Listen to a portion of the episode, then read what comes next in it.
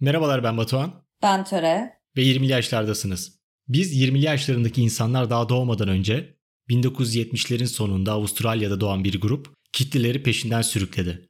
Gençler onları takip edip onlarla coştu. Hard rock, blues rock ve heavy metal janralarındaki bu grup tabii ki ACDC'di. Biz 20'li yaşlıların yine doğuşuna yetişemediği ve kitleleri delice kafasını sallamasına, yerinde duramamasına asile neden olan bir grup daha vardı. Bu grupta tabii ki ADHD'ydi. Attention Deficit Hyperactivity Disorder. Töre. Burada disorder diyor. Bu bir hastalık mıdır, rahatsızlık mıdır? Bunu sorduğun için öncelikle çok teşekkürler. Çünkü bu bir hastalık veya rahatsızlık değil. Aslında buna disorder denmesi de benim de çok yeni öğrendiğim bir şey bu arada. Ee, doğru değilmiş. Nöroçeşitlilik. Hmm. Diğer insanların beyni böyle, bizimkisi böyle gibi. Hastalık değil kesinlikle. Hastalık olabilmesi için günlük hayatını etkiliyor olması gerektiği diye böyle bir kriter var diye biliyorum. Sen ADHD'li misin? Evet, ben 21 yaşında tanı almış bir ADHD'liyim. Ama bunu böyle söylemek Peki, çok kötü oluyor. Peki bu partiye ne zaman üye oldun? ADHD bir terör örgütü müdür? yani istese olur aslında. Sol düşünceli emekli öğretmenlerin kurduğu bir sendika da olabilir. Evet, sol düşüncenin kurduğu bir sendika olabilir. Çünkü kapitalizmde bu çok faydalı bir insan türü değil. Ya aslında bunu disorder olarak adlandıranlar da muhtemelen kapitalist sistem. Yani istediğin kadar verim alamadığını düşünün. Yani tırnak içinde verim alamadığın. Çünkü çalış çalış çalış aralıksız aynı şeyi yap robot gibi. Bunu gelmiyor yani buna gelemiyor insanlar. ADHD'li insanlar. 21 yaşında bunu fark ettin. E, daha önceden de sence var mıydı yoksa 21 yaşında pıt diye ortaya mı çıktı yani yoksa doğuştan bir şey miydi bu? Bu doğuştan bir şeymiş aslında. Yani ben son yıllarda böyle geçmişe dönük bir kontrol yaptığımda, gerekli kontrolleri yaptığımda e, şunu fark ettim. Bu çocukluğumdan beri olan bir şeymiş. Çocukken işte benim çocukluğumda hiperaktif insanlar sürekli böyle kıpır kıpır derste yerinde oturmayan insanlar olarak düşünüldüğü için beni bu sınıflandırmaya sokmamışlar. Ama ben oturduğum yerde beynimin içinde bambaşka dünyalara gidiyordum. Yani sınıfta öğretmen annem sorduğunda ha sizin çocuğunuz çok uslu hiç kıpırdamıyor. Ama benim beynimin içinde ben kim bilir neredeydim. Hani hocanın suratına bakıyorum ama orada değilim kesinlikle. Kıpırtanma falan yoktu yani sende kurt yoktu. Yok ben kurtsuzlardandım. İlerleyen yaşlarımda bu değişti tabii. Yani daha doğrusu o kurtlanma varmış bende ama daha farklı şeylerle çıkıyor. Bir kıpırtı. Mesela şu an elim kolum durmuyor yani. evet bu kayıtta Töre tarafından eğer bir şey varsa ses geliyorsa. Ha onları da anlatalım. Töre benim Urla'dan arkadaşım. Ben de bu kaydı Urla Merkez stüdyolarında değil artık ikinci stüdyomuz olan Bursa'dayım. Bursa'ya taşındım. Bu konuya sonradan geliriz. Töre şu an hala Urla'da. Evet. İT'de devam ediyor bilgisayar mühendisliği okumasına. Daha önceden de bir mimarlık macerası oldu. Daha sonrasında bu macera bilgisayar mühendisliğine evrildi. Bunlar şu an konumuz değil ama öyle bir genel bilgiler verelim. Senin eklemek istediğin kendine dair bir şey var mıydı? Daha önceden mimarlık macerası olup sonradan bilgisayar mühendisliği macerasına atıldı kısmı da aslında tanı almamın bir parçası galiba. Bu da bu yüzdenmiş. Yani şu an hayatımda her şey bu yüzdenmiş dönemimdeyim. Bu da bu yüzdenmiş. Buna şey diyebilir miyiz? Bölümde duramama. diyebiliriz.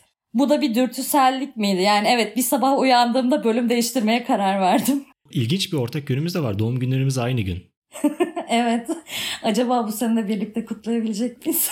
Vallahi daha kışa kadar var. Umarım birlikte tekrardan kutlamak için geri dönebilirim. Zaten yüz yüze görüşmelerimiz doğum gününden doğum gününe olmaya başladı artık. Benim e, arkadaş buluşmalarını ertelemem yüzünden. Bilmiyorum yani buluşmaya geleceğim deyip o an kafanda bir sürü şey düşünüyor olabilirsin. Aa ondan sonra buluşma vardı diyebilirsin. Ha o da bundanmış değil mi? O da bundanmış canım. Tabii her şey bundan. Ama ajanda kullanmak iyi bir yöntem oldu benim için. 3 ay sonra mı planlıyorum ama 3 ay sonra o gün geldiğinde daha cazip bir şey çıktığı anda tabii ki daha cazip olanı tercih ediyorum. 3 ay önce planladığım şeyin hiçbir önemi kalmamış olabiliyor. Peki biraz da başa dönelim. Hı hı. Bu sonradan şeye döneceğim ben. Nasıl önlemler aldığına dair. Sen bunu nereye gittin de sende ADHD var dediler?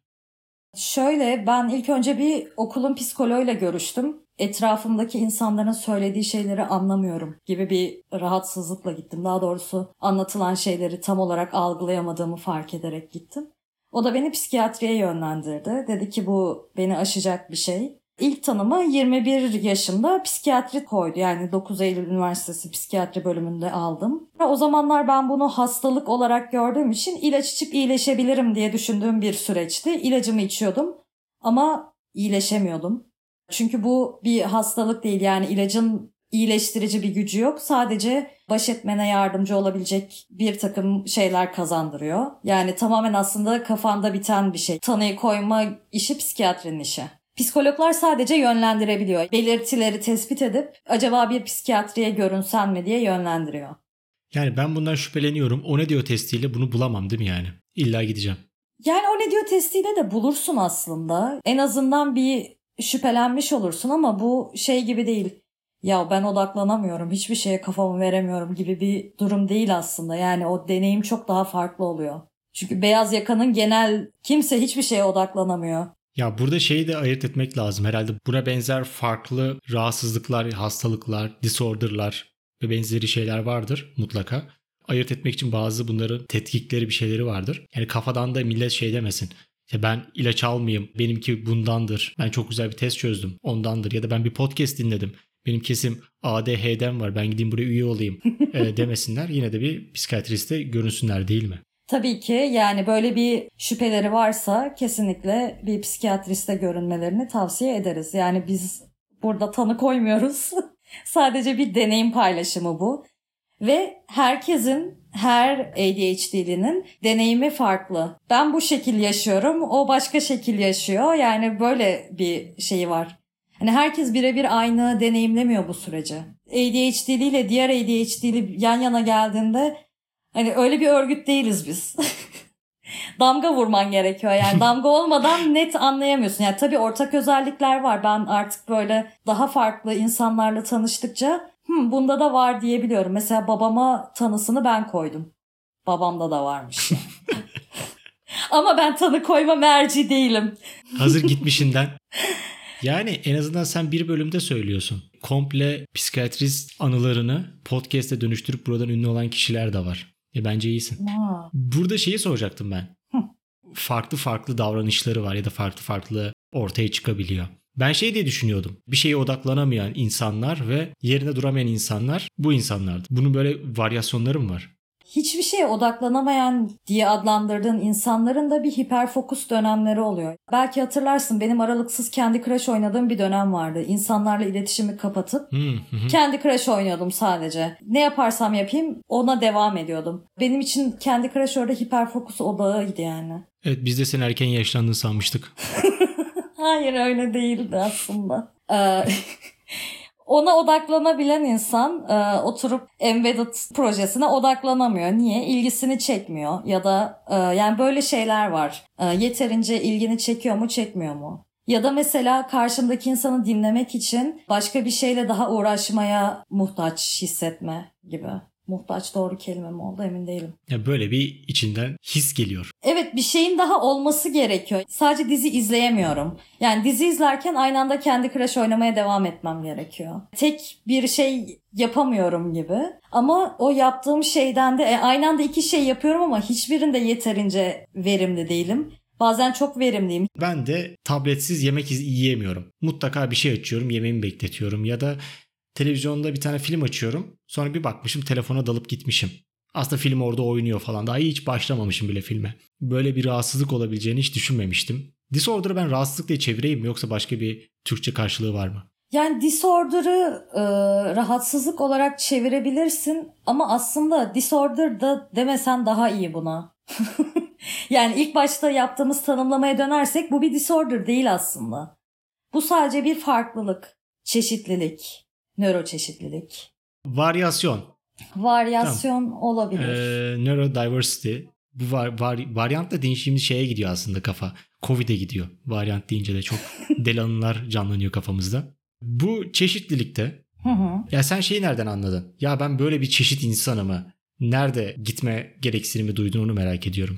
Şöyle oldu. Ben normalde sosyal hayatım her zaman benim için akademik hayatımdan daha önde oldu. Yani sosyal hayatımdaki olaylar, konuşulan şeyler derste dinlediklerimden daha ilgi çekici oldu. Çünkü farklı insanlar daha ilginç geldi bana. Hep böyleydi bu. Bir gün karşımdaki insanın söylediği şeyi anlamadığımı fark ettim. Mesela şöyle bir örneği var. Yani direkt örneğini anlatayım istersen. Sınıfta bir arkadaşımız var. Bu arada o zamanlar mimarlık bölümünde okuyorum.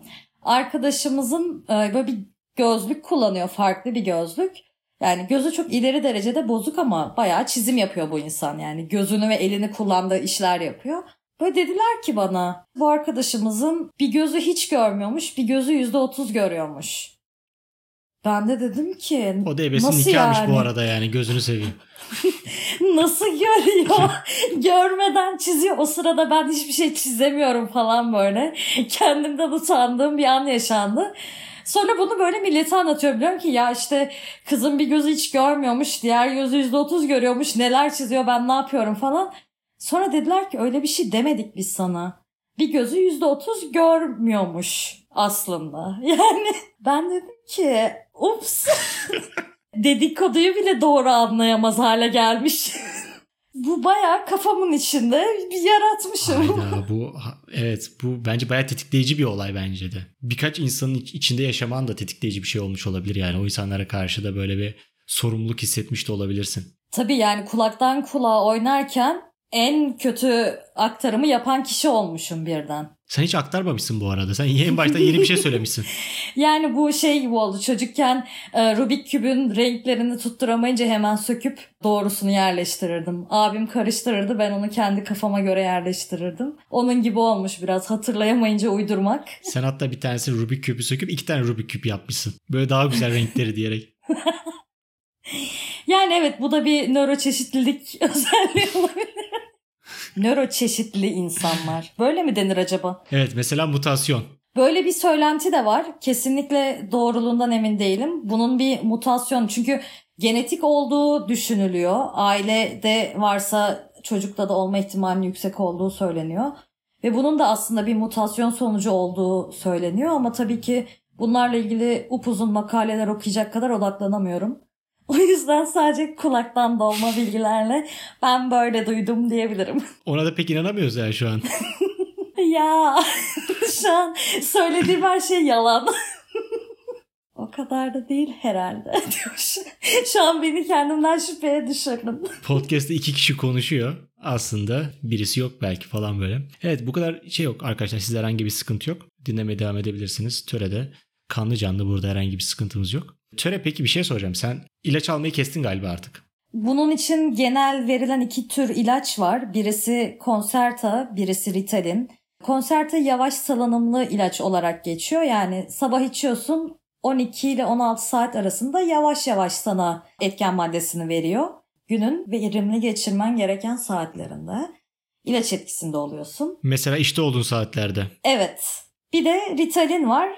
Ritalini de işte olman gereken saatlerde sadece içiyorsun. Ben konserteyi bıraktım. Aslında ilacı bırakmadım, konserteyi bıraktım. Çünkü bana dedi ki psikiyatristim. Ya sen bunu içiyorsun ama kullanmıyorsun. Yarattığı bir odak etkisi var, evet. Ama bu odağını neye yönlendirdiğin önemli. Yani senin odaklanabilmene yardımcı oluyor. Ama ben yani oturup böyle Masterchef falan izliyorum saatlerce. Çok iyi odaklanıyorum ama. Tamam bu sana aslında bir ortam sağlıyor. Sana odak vermiyor. Bir şeye odaklanmak istersen oraya sana katkı sağlıyor. Bedavadan içtim her şeye odam diye bir şey yok yani tamam. Evet neye odaklanmam gerektiğini yine senin seçmen gerekiyor. Benim ilaç değiştirme nedenim de şöyle oldu. En azından gerçekten odaklanmam gereken durumlarda ilaç içersem ya ben bu ilacı içtim bari işe yarasın. Hani biraz kendimi kontrol etmem adına böyle bir şey yapıldı. Hızlı etki edenin süresi ne kadar? İçtikten ne kadar süre sonra odan yerine geliyor? Ee, yarım saat yani sindirim hızına bağlı olarak değişiyor muhtemelen. Ee, yarım saat sonra etkisini görmeye başlıyorsun. İki buçukla dört saat arasında verim alıyorsun. Birisiyle buluşacaksın bir date'in var. Tam da yarım saat var. Hı hı. Ona çaktırmadan hemen şöyle suyla Hı hı. diye içtin mi? Yani evet bunu yaptığım zamanlar oluyor. Çünkü şöyle bir şey var mesela bizim tarikatta overshare durumu çok fazla oluyor. Ne söylediğini çok kontrol etmeden bir şeyler söylediğin için ilk buluşmalarda her zaman ilaç içmek faydalı olabiliyor eğer ikinci kez görüşmek için can attığın biri ise. Evet bundan müzdarip bazı arkadaşlarımız vardır belki. Boş boğaz dediğimiz. Onlar da aslında belki ADHD örgütümüzün birer üyeleridir ama bunun farkında değillerdir. Yine de en yakın sağlık kuruluşuna yönlendiriyoruz kendilerini. E, senin kendi kendine bulduğun bazı yöntemler vardı. Sıfırdan bulmadın da yani bazı şeyler geliştirdin kendi hayatını kolaylaştıracak. Bunlardan bir tanesi bana da önerdiğim bir organizasyon uygulamasıydı. Rutinler belirlemek birazcık bana e, fayda sağladı çünkü bir şeyleri erteleme huyum olduğu için mesela kedilerin kumu temizlenecek. Yani bu her gün yapılması gereken bir şey. Ama bazen gerçekten ya işte bir saat sonra yaparım iki saat sonra yaparım. Saat ertesi güne kadar o erteleniyor.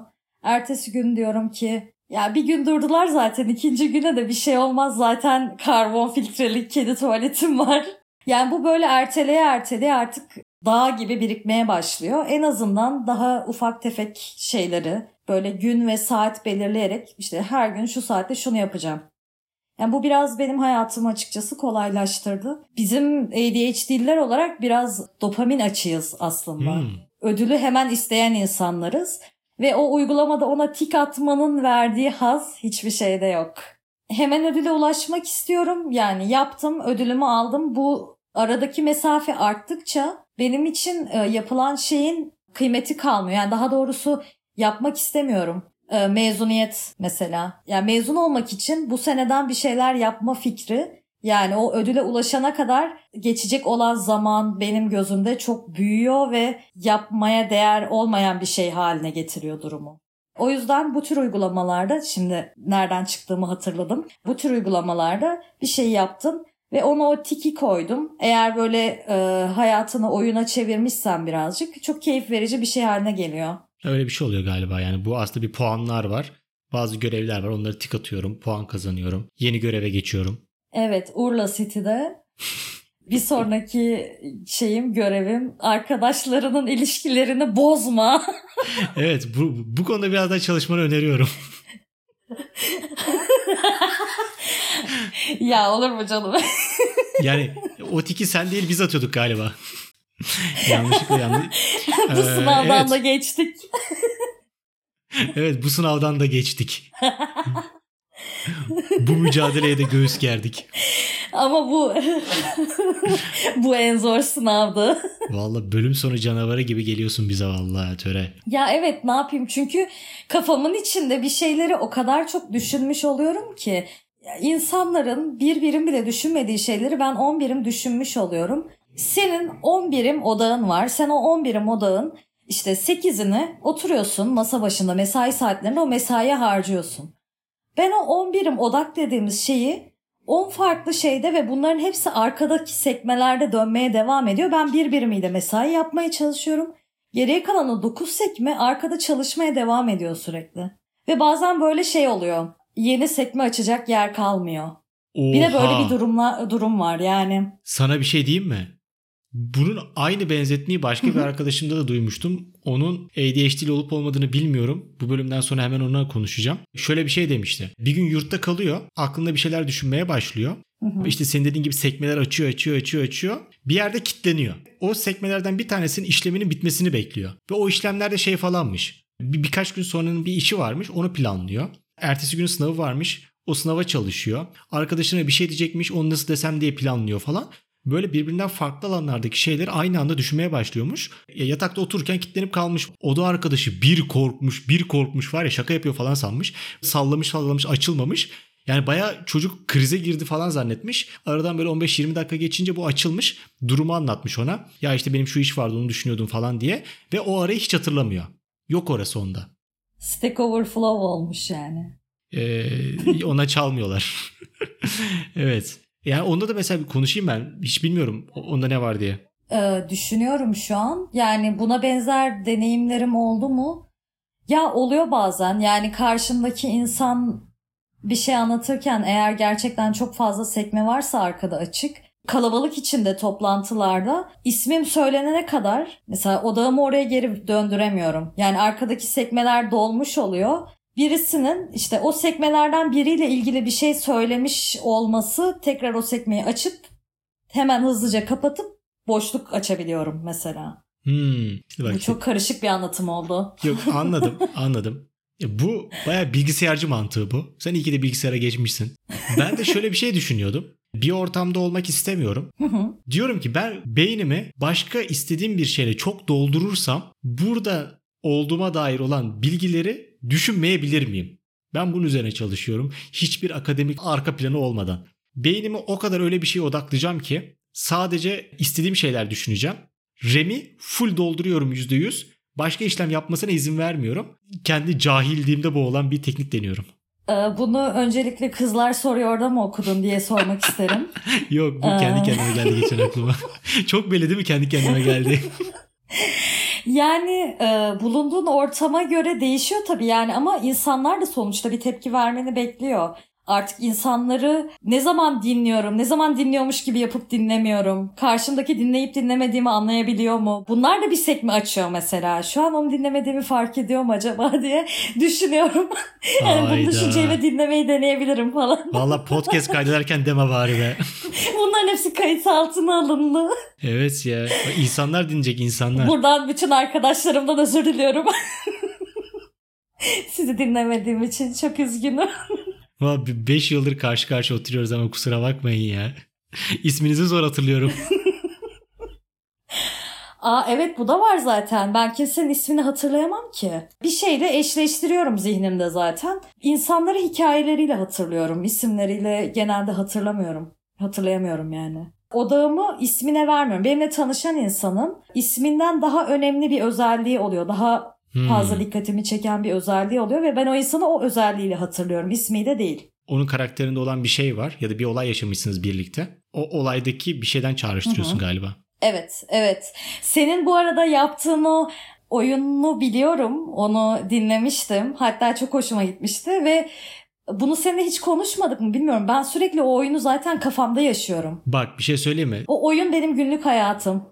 Sen bunları anlattıkça acaba bende de var mı diye sürekli şüpheleniyorum. Daha demin de dedin ya insanları Bak hakikaten böyle bir şey ellerim titremeye başladı. İnsanları olaylarla falan çağrıştırıyorum demiştin ya. İsmi Damla olan bir arkadaşıma ben Yağmur diye seslenmiştim. Bende de şeydi yani hakikaten bayağı gözümün önünde bir damlaydı. Ona baktım bir damla gördüm. İlk aklıma şey Yağmur geldi. Aa Yağmur dedim böyle. Orada bir pot kırmıştım. Senin buna benzer bir şeyin var mı o isim ve anı eşleştirmesinden? Yani şöyle oluyor genelde. Pot kırmıyorum ben. Bu pot kırmamaya alıştım. Çünkü benim insanları kodlama biçimim daha farklı olabiliyor. Yani genelde kendileriyle paylaşmamdan hoşlanmayacakları şeyler de olabiliyor. Hayda. belli o etiketler. Yani bu etiketleri e, açıklamak birazcık sorun yaratabileceği için hani genelde işte şey diyorum. Ya ben ismini hatırlamıyorum ya da böyle o kişiye ismini söylettirme oyunu oynuyorum kendimce. Konuyu öyle bir çeviriyorum ki o kişi kendi ismini böyle cümle içinde geçirmek zorunda kalıyor.